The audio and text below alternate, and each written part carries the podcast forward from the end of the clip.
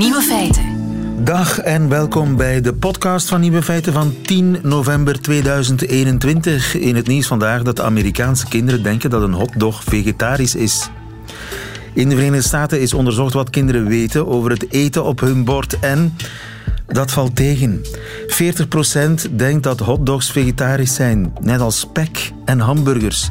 En van kippennuggets, de naam zegt het nochtans een beetje, denkt een derde van de Amerikaanse kinderen dat die van planten zijn gemaakt.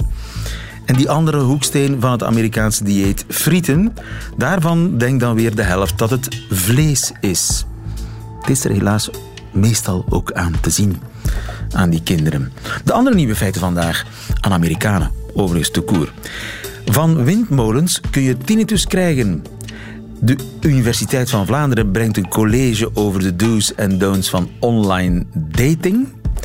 Uw nieuwe feitenkennis wordt getest in de woensdagquiz. En in het middagjournaal hoort u Johan Terrein. Veel plezier. Amai, amai. Amai, amai. Amai, amai.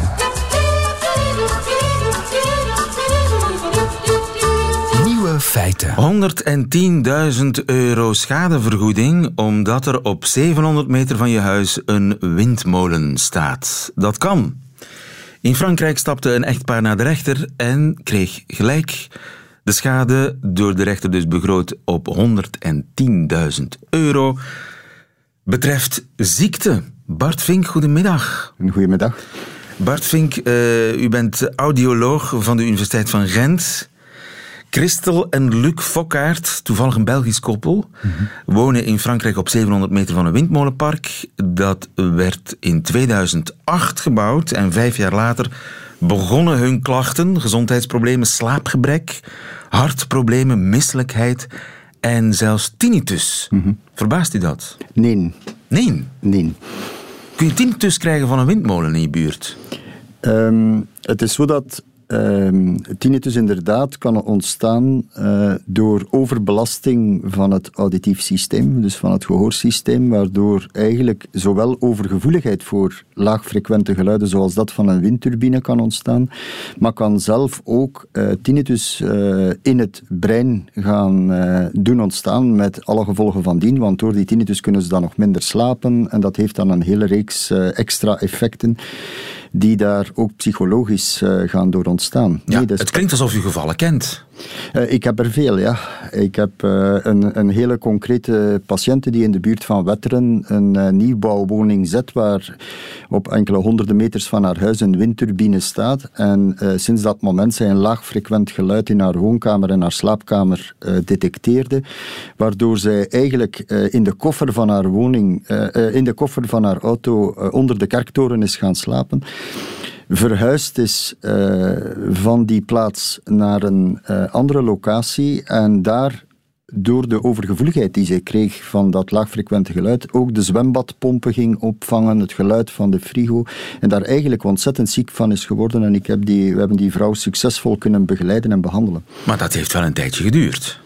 Wel, wij hebben uh, daar toch verschillende maanden uh, voor nodig gehad uh, om eigenlijk de impact uh, van dat geluid in haar brein eigenlijk te gaan uh, verminderen. Dat Want het is niet uh, zo dat als die windmolen dan stopt, of in, zoals in het geval van uw patiënt, die vrouw verhuist, dat de problemen dan onmiddellijk stoppen. Wel, er zijn eigenlijk twee elementen. Er is aan de ene kant het oor, er is aan de andere kant het brein. Hè? Of er is aan de ene kant het lichaam. Dus het lichaam vangt dat laagfrequente geluid op. Dat laagfrequente geluid dat in de buurt van zo'n windturbine toch rap honderd drie tot honderd zeven decibel produceert, maar die op ongeveer vijfhonderd meter toch maar rond de negenendertig à veertig decibel nog gaat uh, produceren.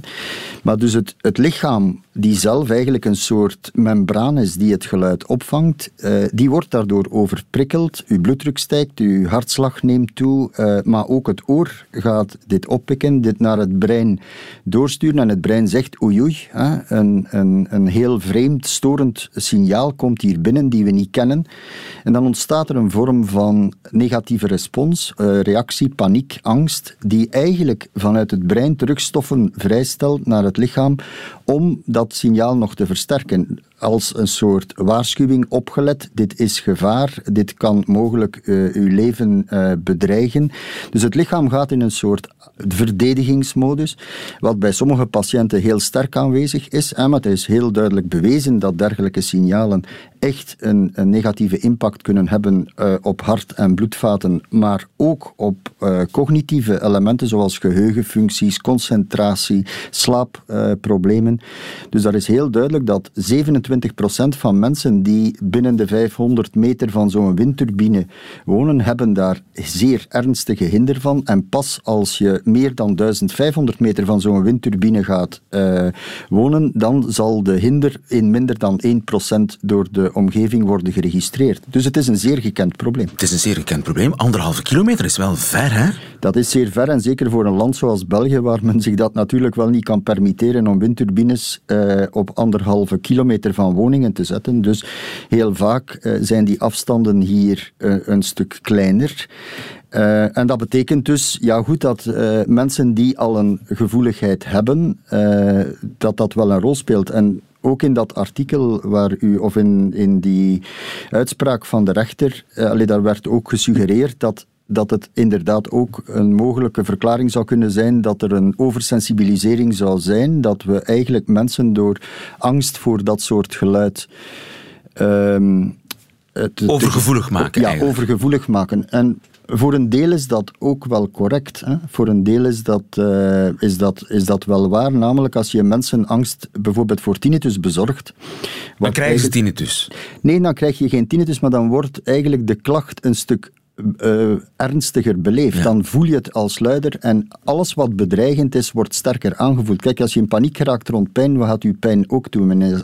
Ja. toenemen. Als het je brein paniek... is een raar beestje. Ja, het, het is eigenlijk een soort intelligent versterkertje die maakt dat alles wat behandel, be, belangrijk is in ons leven, ook positieve dingen gaat versterken. Maar alles wat onbelangrijk is, en wij worden dagelijks met verschillende prikkels geconfronteerd, zoals het, het, een beamer in een auditorium die we niet gaan opmerken, maar pas als je er gaat op letten, dan ga je hem horen.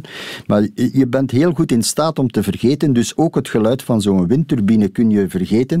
Maar als je natuurlijk dat als een bedreigend element ervaart, en daar kan natuurlijk heel negatieve ja. uh, pers uh, of, of informatie die via wetenschappelijk onderzoek naar voren komt, kan bij sommige mensen dat wel versterkend Juist, ja. Maar er zijn mensen die er helemaal geen last van hebben, die op vijfhonderd meter van zo'n windmolen wonen en, en nauwelijks iets horen. Ja, de, bij dat koppel waar ik van sprak, die in die windturbine, dicht bij die windturbine, de man had er helemaal geen last van, de vrouw werd er knettergek van en zo uh, werd ze op een bepaald moment zelfs suïcidaal. Dus ook de persoonlijkheidsstructuur van de patiënt speelt altijd een rol, maar zoals ik zei, ruim zevenentwintig procent van de mensen die in de buurt wonen uh, geven heel ernstige hinder ja. aan. En door de W H O, door de Wereldgezondheidsorganisatie, is twee jaar geleden een groot rapport verschenen die aangetoond heeft dat die gezondheidseffecten niet alleen op het oor, maar op het hele lichaam duidelijk als bewezen zijn uh, ja. beschouwd. Want het zijn zeer lage frequenties die bepaalde mensen misschien zelfs niet eens horen.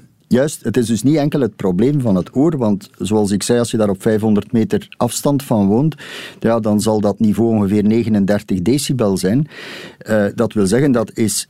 Uh, ik kan me niet voorstellen wat dat is, negenendertig decibel. Wel, wel, is dat want, een auto die passeert? Nee, dus eigenlijk, de stilte van uw slaapkamer is dertig decibel. Ah, voilà. uh, dus het is een, een laten we zeggen, wat, wat, wat extra geluid. Maar dus als je bijvoorbeeld dertig decibel in je slaapkamer hoort, dan ga je zeggen, het is rustig. Als je per drie decibel dat daarbij komt, klinkt dat geluid dubbel zo hard. Dus drieëndertig is twee keer zo hard, zesendertig is vier keer zo hard. Dus met andere woorden, het geluid van een windturbine in de slaapkamer is ongeveer acht keer de stilte van de slaapkamer. Ja. Dus dat, dat, is, dat is niet overdreven luid, maar wel voldoende om de diepte van je slaap te gaan verstoren en een stukje de hartslag en de bloeddruk uh, te, doen, uh, ja. te doen stijgen. Zijn er eigenlijk regels voor windmolens qua afstand? Uh, die, die, tussen de verschillende regio's, uh, Vlaanderen uh, heeft, uh, heeft andere regels die, die wijzen op, op de af, op afstand, maar ik ken die zelf persoonlijk niet goed. Ik weet dat er in Nederland geen afstandsregels zijn. Ik weet dat er uh, in Wallonië en in een aantal landen andere uh, landen uh, regels zijn die uitgedrukt worden als dat men minstens zoveel keer de tiphoogte moet hebben waarop de windturbine moet worden geplaatst. Bijvoorbeeld, je zou kunnen zeggen, bijvoorbeeld in Polen, dat weet ik, is de regel dat er minstens tien maal de hoogte van de windturbine, dus als de windturbine ja. bijvoorbeeld uh, honderd uh, meter zou zijn, dan moet dat, die windturbine minstens op één kilometer van de woning worden geplaatst. Uh, in, in Wallonië is dat een heel stuk minder, is dat maar, uh, ik dacht vier keer of vijf keer. Hè, maar... Die regels kunnen strenger volgens u? Wel, ik denk dat men uh, absoluut moet waken en in kaart brengen. Beter in kaart brengen hoe ver woongebieden gelegen zijn. Want er zijn ook oplossingen voor. Hè. Je zou kunnen zeggen, als je wint een reeks windturbines, want wij zitten toch echt in een klimaatdiscussie, uh, waar iets moet gebeuren uh, omtrent het klimaat, waar windturbines zeker een, een, een uh, oplossing uh, kunnen toe bijdragen. Maar waarbij het toch uh, van ontzettend belang is Uh, dat men bijvoorbeeld ook maatregelen zou kunnen nemen door rond die windturbines bijvoorbeeld bomenrijen te gaan zetten. Dat, dat kan een oplossing, ja, dat kan verlichting geven. Ja, of, of windturbines, wat dat soms gebeurt, in de buurt van autosnelwegen te gaan uh, positioneren, zodanig dat het, het uh, geluid van de snelwegen een stuk maskerend gaat werken op, op, het, gelu- op het laagfrequente geluid van die windturbines. Dus de, de inplanting van dergelijke uh, molen, windmolenparken, uh, ja, daar, daar, daar zou eigenlijk toch wel wat betere ja, aandacht... dat kan beter. Ja, klopt. Of uh, anders komen er misschien nog uh, rechterlijke uitspraken waarbij uh, omwonenden schadevergoedingen worden toegekend, zoals uh, in Frankrijk is gebeurd. Die schadevergoeding zal overigens moeten betaald worden door de uitbaters van de windmolens, dus de elektriciteitsmaatschappij. Bart Vink, dankjewel. Goedemiddag. Heel graag. Nieuwe feiten. Radio één. Altijd benieuwd. Tinder for Dummies. Een handleiding uh, online daten voor mensen die een lief zoeken. Als dat geen mooi onderwerp is voor een wetenschappelijke studie, dan weet ik het ook niet meer. Lara Hallam heeft het gedaan. Goedemiddag, Lara. Goedemiddag. Lara, je bent communicatiewetenschapper en je geeft hierover ook een college op de Universiteit van Vlaanderen. Een filmpje dat uh, vandaag online uh, wordt gezet, dat vandaag gedropt wordt, zoals dat tegenwoordig heet. Ja, klopt. Uh, op zoek naar de do's en don'ts van online daten, daar een wetenschappelijke studie van maken. Hoe ga je te werk? Is dat veldonderzoek, Lara? Um, beide, denk ik. Ik ben, sowieso was ik al heel gefascine- Allee, gepassioneerd en zo door het hele onderwerp en hoe mensen elkaar leren kennen. Maar ik dacht bij online daten dat er toch misschien bepaalde factoren zouden zijn die een rol zouden spelen, zoals vertrouwen of hoe mensen hun profiel opbouwen. En zo ben ik eigenlijk um, deels uit eigen ervaring en dan ook met behulp van de nodige literatuur en studies mijn onderzoek gestart. Ja, dus je hebt toch echt veldonderzoek gedaan. Je bent op het terrein gegaan uh, om te checken hoe werkt dat hier. Ja, inderdaad. Ik had het gevoel bij sommige studies dat ze vertrokken vanuit een invalshoek van echte offline relaties um, en die gewoon gaan toepassen op online daten. En ik dacht, goh, misschien moet ik eens eigenlijk zelf um, in het veld stappen en gaan kijken hoe het er allemaal aan toe gaat. En hoeveel dates heb je zo gedaan? Oh, een, uh, ik denk een stuk of vijf, zes, tot ik uiteindelijk um, ben blijven plakken aan mijn huidige man. Oh! Ja, ja, inderdaad. Dus uh, je doctoraat is ook je man? Ja, klopt, klopt. Ik weet niet of hij het graag zo zou uh, benoemen. Maar uh, inderdaad, ik heb... Uh, en toen was het gedaan het met het wetenschappelijk veldonderzoek? Ja, ja, het veldwerk opzij gezet. Uh, dat kreeg ik niet meer verkocht. Dus, All right, uh, dus dat ja. is eigenlijk een soort uh, wereldkampioenschap. Uh, twee vliegen in één klap slaan. Ja, een een ja, doctoraat en een man. Ja, ja, inderdaad. Nu, uh, wat zijn je belangrijkste conclusies? Wat is een belangrijke... vaak gemaakte fout?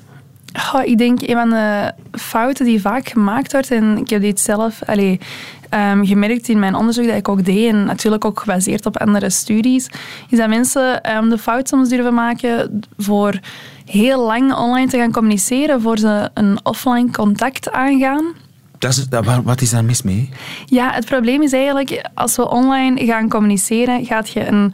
de beste versie van je eigen kunnen naar voren brengen. Je gaat exact elk woord, elke zin heel nauwkeurig en um, met voorbedachte raden gaan kunnen um, uitvoeren. Je kunt heel lang nadenken over ja, een grap. Ja, je kunt zelfs je vrienden inschakelen om het juiste en het meest grappige antwoord eigenlijk te gaan uh, verzinnen of te gaan um, beantwoorden. En dat heb je dus meegemaakt, dat iemand die online heel grappig was, in werkelijkheid ja, en, uh, de, moment de dat saaiste je, Piet denkbaar. Ja, en dat je dan op offline date gaat en denkt, oh, dit, dit is toch niet uh, de klik die we online hadden. En dat is dus het probleem, hè, als je het lang online gaat communiceren, gaat je een bepaald beeld van elkaar creëren en ontstaat er misschien een bepaalde vibe die er offline niet zou zijn. Ja, maar, ja, ja. Okay, maar dat kan je toch niet vermijden? Die, die, on, die, online, die offline vibe zou er sowieso niet komen. Maar je hebt alleen veel tijd verloren natuurlijk. Ja, ja, voilà. En um, ik denk ook gewoon om te gaan inschatten wat voor een persoon iemand is. Um, hetzelfde ook voor de, um, de betrouwbaarheid eigenlijk van de foto's te gaan checken. Um, de informatie wordt meegegeven. Denk je dat een eerste date toch altijd... Hoe sneller de eerste date is, hoe... Um, hoe beter. Okay, hoe beter, ja, ja. Klopt, klopt. Maar natuurlijk wel op een publieke plaats. Ik probeer dit heel vaak te benadrukken. Ja. Um, doe het toch wel ergens op een, de eerste date. Of ga niet publiek naar iemands uh, thuisadres. Ik zou het nooit doen. Of op een, in een donkere steeg afspreken. Nee, slecht nee, idee. Slecht idee. Zover slecht was idee. Ik al. Ja. Nu, uh, moet je je kandidaatverloofde grondig doorlichten via Google of andere sociale media's. Kijken uh, wat, uh, wat een search oplevert. Ja, ik zou dat persoonlijk um, zeker doen. Idee, ja. ja, ik denk... Um, de M T V-serie uh, Catfish, ik weet niet of je er al van heeft gehoord, nee. is hier letterlijk um, eigenlijk rond opgebouwd, rond het gaan zien of profielen en informatie, zoals foto's, maar ook tekst, eigenlijk klopt. En, um, wordt er veel gelogen? Ja, ja, toch wel. Um, ik denk, maar gelogen, ja... Goh. In de zin van uh, foto's zelfs van andere mensen? Ja, ja zeker. Gebruiken? Dan, dan spreken we echt over een catfish, als je foto's van andere mensen gaat gebruiken. Heb je dat meegemaakt? Ik zelf wel, ja. Uh, maar omdat ik natuurlijk een online doorlichting had gedaan, heb ik de foto via Google Image Search eigenlijk gaan opzoeken. En zag dat het een foto was van een iets minder bekende Amerikaanse acteur. En heb ik toch direct het contact verbroken, ja. En je hebt niet gezegd, jij vuilaard. Nee, ik heb wel de naam van de acteur doorgestuurd om toch wel te laten merken dat ik door had dat ja. het geen echt profiel was. En nog reactie gekregen? Nee, nee. Ik heb hem ook geblokkeerd. Typisch, dus typisch, er was weinig typisch. kans, ja. Dus, grond doorlichten, niet ja. te lang doorpraten online, ja. snel offline gaan, um, op een publieke plaats uiteraard. Um, welke foto zet ik van mezelf?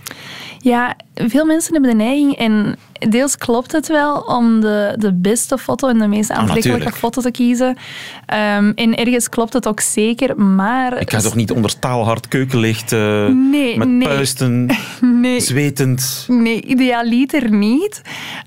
Um, maar ander onderzoek, niet van mezelf, maar ander onderzoek heeft aangetoond dat eigenlijk wanneer er, we geconfronteerd worden op online dating met...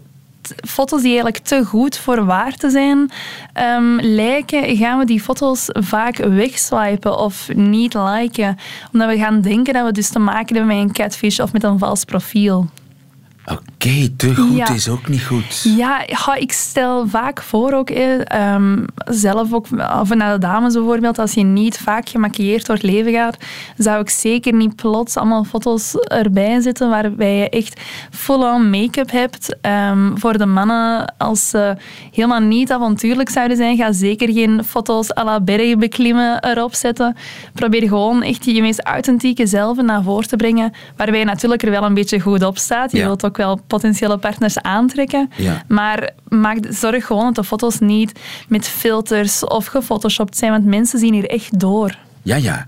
En dus niet zozeer om ontgoocheling ter plaatse te vermijden, maar zelfs om te vermijden dat je weggeswiped wordt. Ja, beide. Hè? Ja, klopt. Okay. Um, dus deels ook voor weggeswiped te worden, omdat je hebt ook van die bots op um, online dating applicaties, wat eigenlijk ja, gewoon valse chatbots zijn, um, waar je ook mee in contact kan komen en zij hebben vaak zo te knappe foto's. Het zijn ook vaak vrouwelijke... Dus dan ben je met een computer profielen. aan het daten. Ja, ja, klopt. Ja, ja. Heb je dat meegemaakt? N- Niet dat ik weet, nee. Kan ik niet zeggen. Nee. Dat, Misschien had ik wel langer uh, op, met, uh, op de markt moeten blijven daarvoor. Uh, ja, daar heeft iemand een stokje voor gestoken. Ja. Maar dus uh, niet te lang doorpraten online, doorlichten van je match, uh, niet uh, de allermooiste foto van jezelf in de av- alleravontuurlijkste situatie online plaatsen. Mm-hmm. Heb je nog een laatste tip? Ik denk ook in je, als het echt gaat over het type relatie dat je wil, stel ik gewoon... altijd voor. Probeer daar ook gewoon van in het begin eerlijk over te communiceren.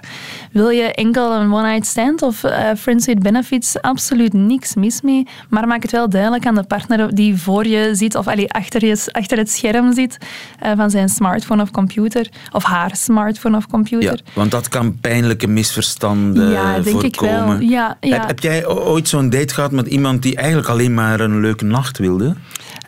Um, nee, eigenlijk niet. Ik denk omdat ik gewoon van in het begin heel duidelijk was in wat ik zocht of wat ik niet zocht. Ik was ook heel duidelijk ook dat ik um, wel aan veldwerk bezig was voor online dating. Um, dus het was misschien op eigen risico van de mannen om deel um, uit te maken van mijn doctoraat. Um, maar nee. Dus ook jouw huidige man wist dat hij aan veldonderzoek uh, onderworpen werd? Ja, deels wel, deels wel. Ja, ja, klopt. Maar ja... Gods wegen zijn ondergrondelijk en die van Cupido nog, uh, nog ondergrondelijker. Ja, inderdaad. Mag ik je hartelijk uh, ge- geluk wensen? Is, is het al echt een huwelijk met alles erop en eraan? Ja, wij zijn uh, twee jaar geleden getrouwd in twintig negentien en uh, wij zijn momenteel aan het bouwen. Dus alles okay. gaat goed. Ja, ja. Alles gaat goed. Waar Tinder al niet goed voor is. En waar een doctoraat al niet goed voor oh, is. Doctoraat, ik klopt. ga zeker eens kijken op de Universiteit van Vlaanderen naar je college. Lara Hallam, dankjewel. Goedemiddag. Bedankt.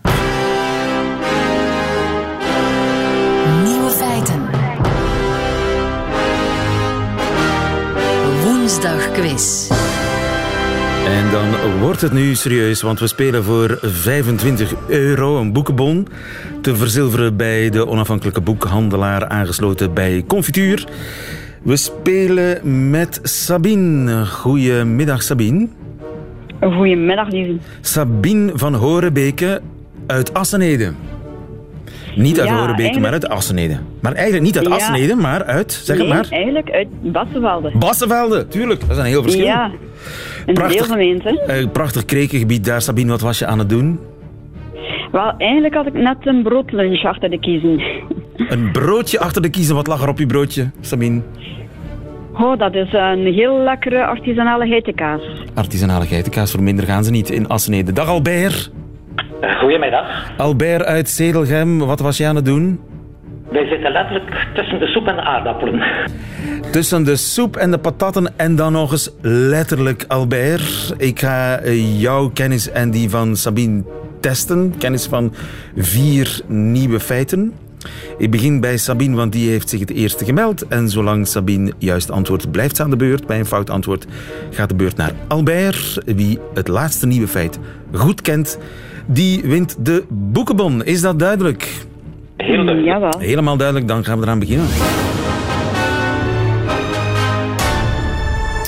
Vier vragen, bedacht door Gilles. Overigens ook een goede middag. Goedemiddag. En jij bent ook jurylid. Gilles van Nieuwe Feiten. Welke reeks, vraag één is voor Sabine, welke reeks is nu trending op pornhub punt com? Weet je wat dat is, pornhub punt com, Sabine? Oh, niet direct. Het is een, het is een, het is een porno-website en er is een bepaalde ja, reeks nu trending, nu heel populair, op die pornhub punt com. Is dat A, een tutorial basistechnieken houtbewerking door een fors gebouwde schrijnwerker? B, wiskundelessen van een Taiwanese leraar? C, klimaatlessen van een pornoactrice die toont hoe heet het op aarde echt kan worden? A, B of C? Een pure hok. Ik zeg C. Fout! Albert, Pornhub, hoef ik jou niet uit te leggen? Uh, ja, toch wel. Ah, ja, ja, ja. Sneller antwoorden, Albert. Je kan nog kiezen. Wat is het volgens jou? Ik kies voor die wiskunde. Wiskunde? Dat is helemaal goed. Je wist het, hè, Albert? Nee, ik wist het niet. Nee, nee, nee, nee, het was een pure gok. Wiskundelessen van een Taiwanese leraar zijn nu trending op pornhub punt com. Dat wist Gilles dan weer. Ja, ja, dat, dat wist ik. Maar uh, nee, het zit zo, die leraar die gaf online lessen tijdens de lockdown. En hij vond dat best leuk en is daar dus mee doorgegaan. Maar hij zocht dan op een manier waarop hij de jongeren kan bereiken. En hij dacht van, wat als ik mijn wiskundelessen nu eens op Pornhub gooi? Zonder aanpassing? Zonder aanpassing. Dat zijn niet gewoon... dat hij zijn truitje... Nee, nee, nee, nee, dat is een okay. fatsoenlijke leraar die voor een bord wiskunde allemaal oplost. En, en En toch succesvol. twee miljoen keer bekeken ondertussen. Hij gooit, hij gooit het ook verder op Twitter en YouTube, maar daar wordt het lang niet zo goed bekeken als op Pornhub punt com. Ja. Oké. Okay. Albert, ik blijf bij jou voor vraag twee. Een tijdje geleden hadden we het in deze quiz over een Spaanse priester die ontslag nam omdat hij een relatie was begonnen met een schrijfster van erotische literatuur. Diezelfde priester die heeft nu een job, een nieuwe job, die ex-priester. Welke? A. Instructeur van tantra-massages. Zeg, Gilles, wat, wat zijn dat voor vragen vandaag? Ja, toevallig. A. Instructeur van tantra-massages. B. Organisator van een satanisch metal festival. C. Artificieel inseminator van varkens. Oh, op B. Je gokt op B. Fout! Hij is niet organisator van een satanisch metal festival geworden, die ex-pastoor. Maar wat dan wel? Sabine, weet jij het? Ik gok op A. Fout! Gilles, hij is inseminator van varkens geworden. Ja, want hij, heeft, hij is niet alleen priester geweest, maar hij is ook van opleiding eigenlijk gediplomeerd landbouwingenieur. En volgens een Spaanse krant zou hij dus nu bij uh, een bedrijf werken dat wereldwijd varkens artificieel insemineert. Oké, okay, goed om te weten. Ik ga terug naar Albert. Mm-hmm. Albert, vraag drie. één op tien Britten heeft spijt van iets wat ze tijdens de lockdown hebben gedaan. Waar hebben die Britten spijt van? A. Van nutteloze spullen kopen voor in huis. B. Dat ze hun ouders of grootouders toch niet hebben bezocht. C. Het nemen van een padelabonnement. Waar hebben de Britten spijt van? Wat ze in de lockdown hebben gedaan. A, B of C? Albert. Ik denk A. Je denkt A. Dat is helemaal goed. Tweede goede antwoord van Albert. Gefeliciteerd, ook een gok. Uh, een beredeneerde gok. Want wat heb jij allemaal zitten kopen? In de lockdown? Jacuzzis? Uh, nee. Pizzaoven? Uh, we zijn op reis gegaan met gezwaarde geld. Daarna dan? Want tijdens de lockdown kon je niet op reis, hè? Nee, nee, maar daarna wel, ja. Daarna wel, zeer goed. Maar dus, uh, Gilles, blijkbaar hebben de Britten daar het meeste spijt van, van spullen die ze gekocht hebben. Ja, dus het geld wat ze hebben uitgespaard door niet op reis te gaan, dat hebben ze dan gespendeerd bijvoorbeeld aan fitnesstoestellen, pizzaovens waren ook heel populair volgens de enquête, uh, jacuzzis. Gemiddeld werd er ongeveer een uh, veertienhonderd euro aan van die lockdown aankopen uitgegeven. Maar dus één op tien zegt er uh, spijt van. Achteraf waren ze maar uh, geweest zoals uh, Albert. Albert. Ja, ja, had ze absoluut. Maar, had ze maar gedaan wat Albert gedaan heeft. Gespaard voor een reis na de lockdown. Albert, vraag vier, cruciale vraag. Heb je die goed, dan heb je gewonnen. De Chinese regering heeft haar bevolking gevraagd om zich voor te bereiden op eventuele nieuwe lockdowns en om essentiële goederen in te slaan. Wat blijkt nu het meest gehamsterde product bij de oudere Chinees? A. Toiletpapier. B.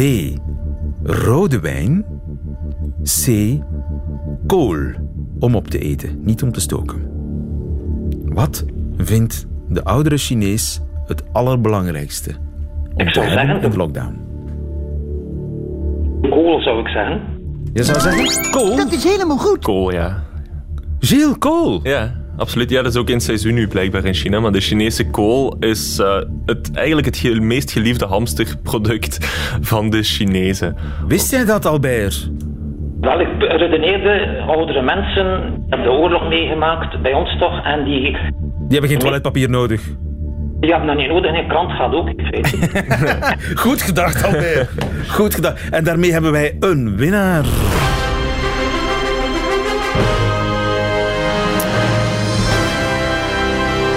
Sabine van Horebeken, het zal bij dat broodje ja. artisanale geitenkaas blijven vandaag. Inderdaad, inderdaad. Helaas. Proficiat aan Albert. Maar het is prachtig weer. Ik zou wandelen in dat heerlijke krekengebied daar in Bassenvelde, Asseneden. Sabine van Horebeken, dank voor het meespelen. Gefeliciteerd, Albert. Ja. Weet je al welk boek je gaat kopen met je vijfentwintig euro? Ik ga mijn vrouw een boek schenken van gedichten, An Other Bird en Other Poems. Dat is iets wat we gehoord hebben, een bespreking gehoord hebben op één. En dat lijkt ons interessant om eens te kopen. Een dichtbundel. Ik ben daar zo trots op, Albert, dat je dat voor je vrouw gaat kopen. Dank. En volgende week is er weer een woensdagquiz. Nieuwe feiten. Dat waren ze, de nieuwe feiten van tien november tweeduizend eenentwintig. Alleen nog die van Johan Terrein nu in zijn middagjournaal. Nieuwe feiten. Middagjournaal. Beste luisteraar, onlangs keek ik op iemand neer. Dat is niet mooi van u, hoor ik u denken, maar versta me wel, het was niet moedwillig.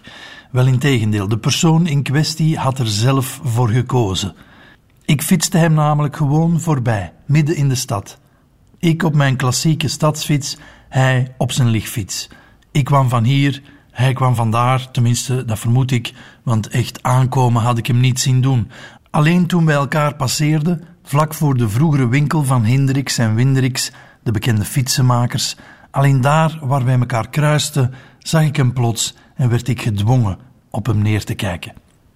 Hij moet de meewarige blik in mijn ogen gezien hebben, de ocharme charme die mensen in hun ogen hebben als ze ongewild neerkijken. Wenkbrauwen die zich afvragen wat iemand ooit heeft doen beslissen om zich erbij neer te leggen, om zich te verplaatsen. En of die toen dacht, ik wil wel vooruit, maar ik wil er niet voorop staan. En of die dan gewoon 's morgens uit zijn bed kan rollen en zo naar zijn werk kan vertrekken. En of zijn werk zich dan ook horizontaal afspeelt. En of die dan 's nachts in zijn bed na een vermoeiende dag liggen wel rechtop zit. We kruisten elkaar en ik bedacht dat de lichtfiets in de middeleeuwen alleen maar nadelen zou hebben gehad. In zo'n steektoernooi zou je gewoon al fietsend klaar liggen om door de speer van de tegenligger gespiesd te worden. Tenminste als die tegenligger niet ook zo'n dwarsligger was die op een lichtfiets reed, want dan zouden ze alleen maar elkaars banden lek prikken. Daarom bestond zo'n lichtfiets nog niet in de middeleeuwen. Heel even kreeg ik de indruk dat de lichtfietser mij in een flits kwetsbaar en hulpeloos aankeek, als wou hij met zijn ogen zeggen, help mij hieruit. Ik weet ook niet hoe ik hierin terecht kwam, waar ik heen fiets en hoe ik moet stoppen zonder omver te vallen. En toch trapte hij tragisch verder. Nee, de lichtfietser weet natuurlijk zelf het best waarom hij zo liggend over de weg raast, anderen achterlatend met het schuldbesef op iemand te hebben neergekeken. Ik wou het hem nog vragen, wat nu de beweegredenen waren om zich zo voor te bewegen, maar daarvoor reed die lichtfietser veel te snel.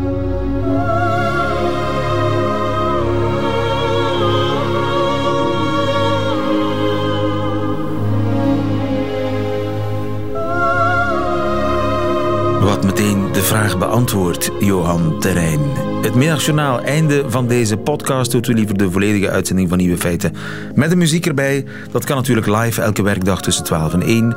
Of in uitgesteld relais via de Radio één app of de Radio één site. Tot een volgende keer.